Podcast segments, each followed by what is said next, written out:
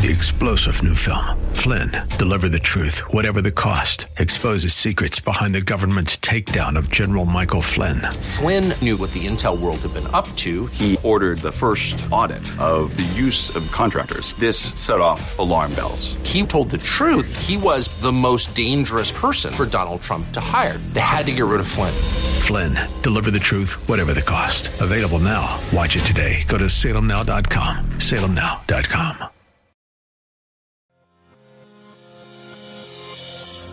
Welcome to City of God, a podcast of the Center for Public Theology at Midwestern Baptist Theological Seminary. My name is Dr. Owen Strachan, and I'll be your host. Join us each week as we engage the city of man with the biblical wisdom of the city of God. Welcome to City of God. Today on the podcast, how Democratic presidential candidate Joe Biden recently endorsed, without qualification, an eight year old making a gender transition. This shocked many of us beyond words, really. Here's a direct quote from a forum at which Biden spoke on this issue. The idea that an eight year old child or a 10 year old child, Biden said, decides, you know, I decided I want to be transgender. That's what I think I'd like to be. It'd make my life a lot easier. There should be zero discrimination, Biden said. End quote. This was reported by CBS News and many outlets. It caused a storm uh, when when it was initially reported, and for understandable reasons. Here is the Democratic presidential candidate in 2020 making the statement that an eight year old child can decide to be transgender. And this presidential candidate, a man in his 70s, I, I know with grandchildren, says that there should be zero discrimination against this sort of view. Well, let's be very clear here as we engage Biden's words uh, there shouldn't be discrimination in an anti human sense. An eight year old or a 10 year old who has any number of desires must be treated as a human being, and the Christian church believes must be treated as an image bearer and must be shown as much as we can compassion and love caught in whatever circumstance is producing such tremendous chaos and confusion.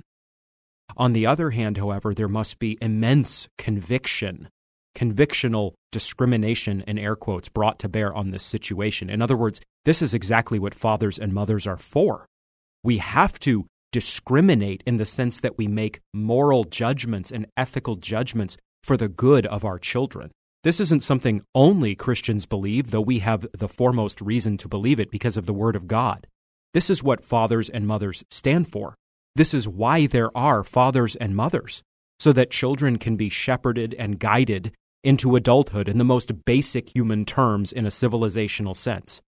But, friends, tragically, in this era, all that is collapsing, all that is ebbing away. And, and no fringe figure, no political uh, radical is making this pronouncement. This is not something in an unhinged rant that is being said. This is a distinguished person political figure in a public forum saying that an eight year old should be able to make a gender transition. This is stunning stuff. We need to recognize, in my view, in light of an event like this, a few things. Number one, we need to recognize that the political landscape is not what it used to be. And we need to know as Christians that while the Word of God does not tell us which party to vote for in a given election, and while there is furthermore much gray area in political matters, Christians who live in America in 2020 are faced with two stark alternatives when it comes to this presidential election. One party is more or less for a pro life position and more or less for a traditional understanding of the human person and the role of government and the limits of government and these sorts of things and the other party is ardently pro choice, is pro transgender transition, is pro big government, is pro riots and protests, is pro government lockdowns. And we need to think very carefully and clearly in this election season about our vote and who we support. I, for one, want to be careful about not making a vote necessarily, as much as I can, an issue of sin because I want to make issues of sin what the scripture explicitly calls sinful, as much as I possibly can, of course. But we also do have to use biblical reasoning in a world like ours, a fallen world like ours, and recognize that there are not going to be perfect choices in this world, And yet, Christians are called to face an imperfect situation with as much wisdom as we can. And that means that we have to adjudicate between alternatives. You could almost say we have to discriminate between alternatives, meaning that in the right way, such that we come to the best ethical and moral decision we can. This does not mean that there is a political party or candidate that is perfect in this presidential season in terms of broader elections as well. There is no perfect choice. I think actually Christians should be relieved from the burden of trying to make a perfect political choice. I, I, think a lot of us actually feel that. It's not that our vote for a candidate in any election is weightless, as if it's just something that vanishes into the air. Our vote is something.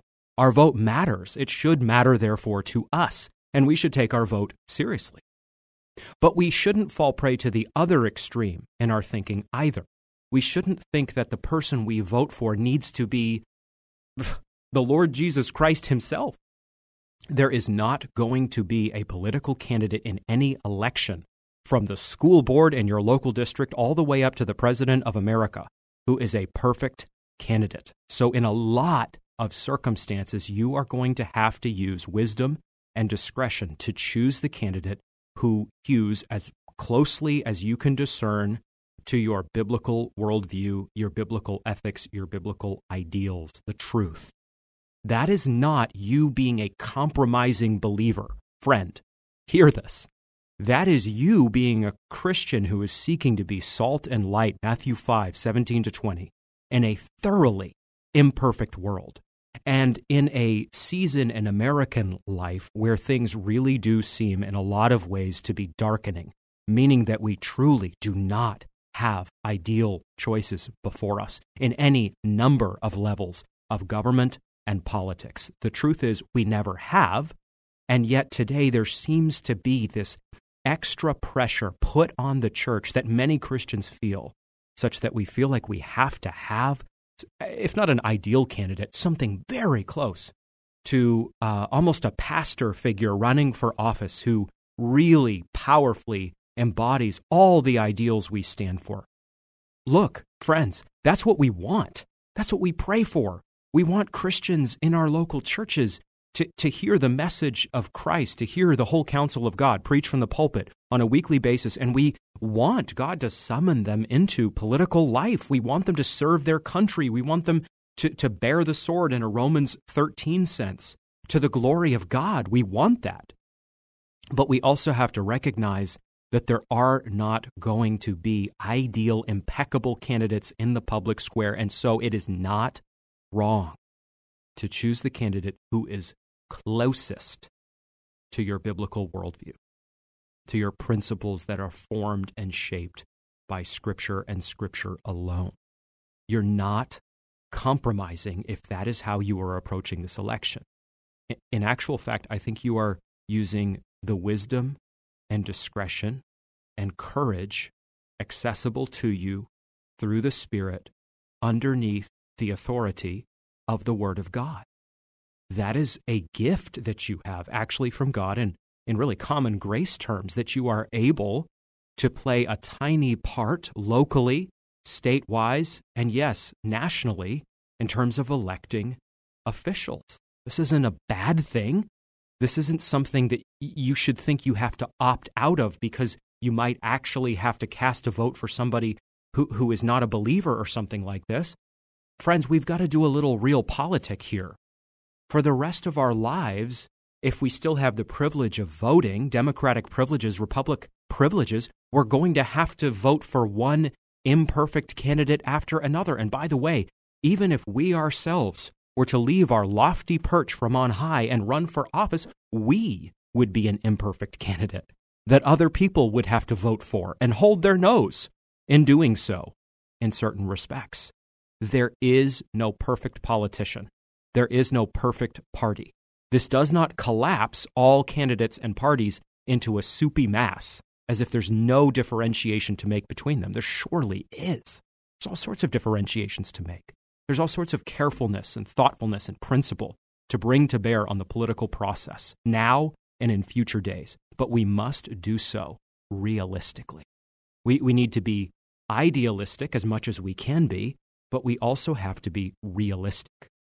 That's the first thing I would say in light of this story. Christian, uh, know that your vote is not weightless, as if it's nothing, but also know that your vote is not everything, as if it is your personal 57 point statement of faith that you will be evaluated by by everyone around you immediately after you cast it. Participate in this democratic process as much as you can to the glory of God, knowing that this world is fallen and it's going to be fallen. And so our call is not to idealize the world or immanentize the eschaton, but to do the best job we can by the power of the Spirit with the time we have. Second, we need to just remember, and I've been touching on this, that our society in America in 2020 really has exchanged the truth about God for a lie. We see that in Romans 1:25. That's what I'm quoting. What do I mean? I mean that in increasing measure today, we have a society that, that is composed of lie upon lie. What do I mean here? This that our, our public square and a large extent of our society is animated by the following body of ideology there's no creator, there's no imago Dei in the human person, there's no sanctity of life for the unborn, there's no divine design of the man and the woman. You can be transgender, it's of no account. There's no Christ church covenant that earthly marriage is a picture of, an imperfect picture of, and yet a meaningful picture of. There's no God glorifying roles for men and for women. Remember, there's no such thing as manhood and womanhood. And there's finally no Christocentric telos to humanity and the cosmos. This isn't all headed somewhere. It's not all going to be summed up in Christ, even as that has already begun through the, the cross and resurrection of Jesus Christ. No, no, no, no, no. Scratch all of that. We are living in a time of ascendant neo paganism. And in such times, there is no creation order. And in such times, societies like ours, tragically, are built of lie atop lie. That is where we are. To say that there is no creator is a lie. To say that there is no imago Dei in every person, every person being an image bearer, to put that more uh, specifically, to say that there's no imago Dei, that's a lie. To say that there's no such thing as manhood and womanhood, to, to say furthermore that your brain sex can differ from your biological sex, which is what many transgender activists argue, that is a lie. We can go on, but the point should stand. We're living on a very fragile balance right now of lie atop lie, and it cannot stand. You say, okay, Strachan, where's it going then? I don't know. I don't know how long this lasts. I don't know how long God grants common grace to America and the West. I, I, have no idea. I do know, thankfully, that there are actually a lot of folks out there who have what you could call a traditional worldview. And then there are a, a great number, uh, actually, of people who have a biblical worldview, born of a born again experience in the name and person and work of Jesus Christ. So I'm not over here being a doomsdayist and saying it's going to all topple tomorrow. I just know that this is not a workable fix to have a society and a culture that is lie upon lie. Something in literal terms has to give. We don't know when it will. We pray it won't be soon. We pray that God grants us ongoing common grace. We pray that fathers and mothers across this country will rise up and disciple their children and not abandon them to the LGBT movement and its lobby and its lies. But, friends, the hour is late. Now is the time for us to be the church. Now is the time for us to be salt and light. Now is the time for us to seek to reach out as much as we can, as God would allow, in order to tell the truth in the public square, speaking the truth in love, Ephesians 4:15, so that 8-year-olds are rescued from a transgender transition. Thanks for listening to City of God, a podcast of the Center for Public Theology at Midwestern Baptist Theological Seminary. We're so thankful you stopped by. We encourage you to continue to join the conversation at cpt.mbts.edu, the official website of the center. And we encourage you to follow us on Twitter and Facebook as well. Join us in coming days as we continue the conversation on what it means to be the city of God in the city of man. Three star general Michael J. Flynn, head of the Pentagon Intelligence Agency, knew all the government's dirty secrets. He was one of the most respected generals in the military. Flynn knew what the intel world had been up to. He understood its funding. He ordered the first audit of the use of contractors. This set off alarm bells.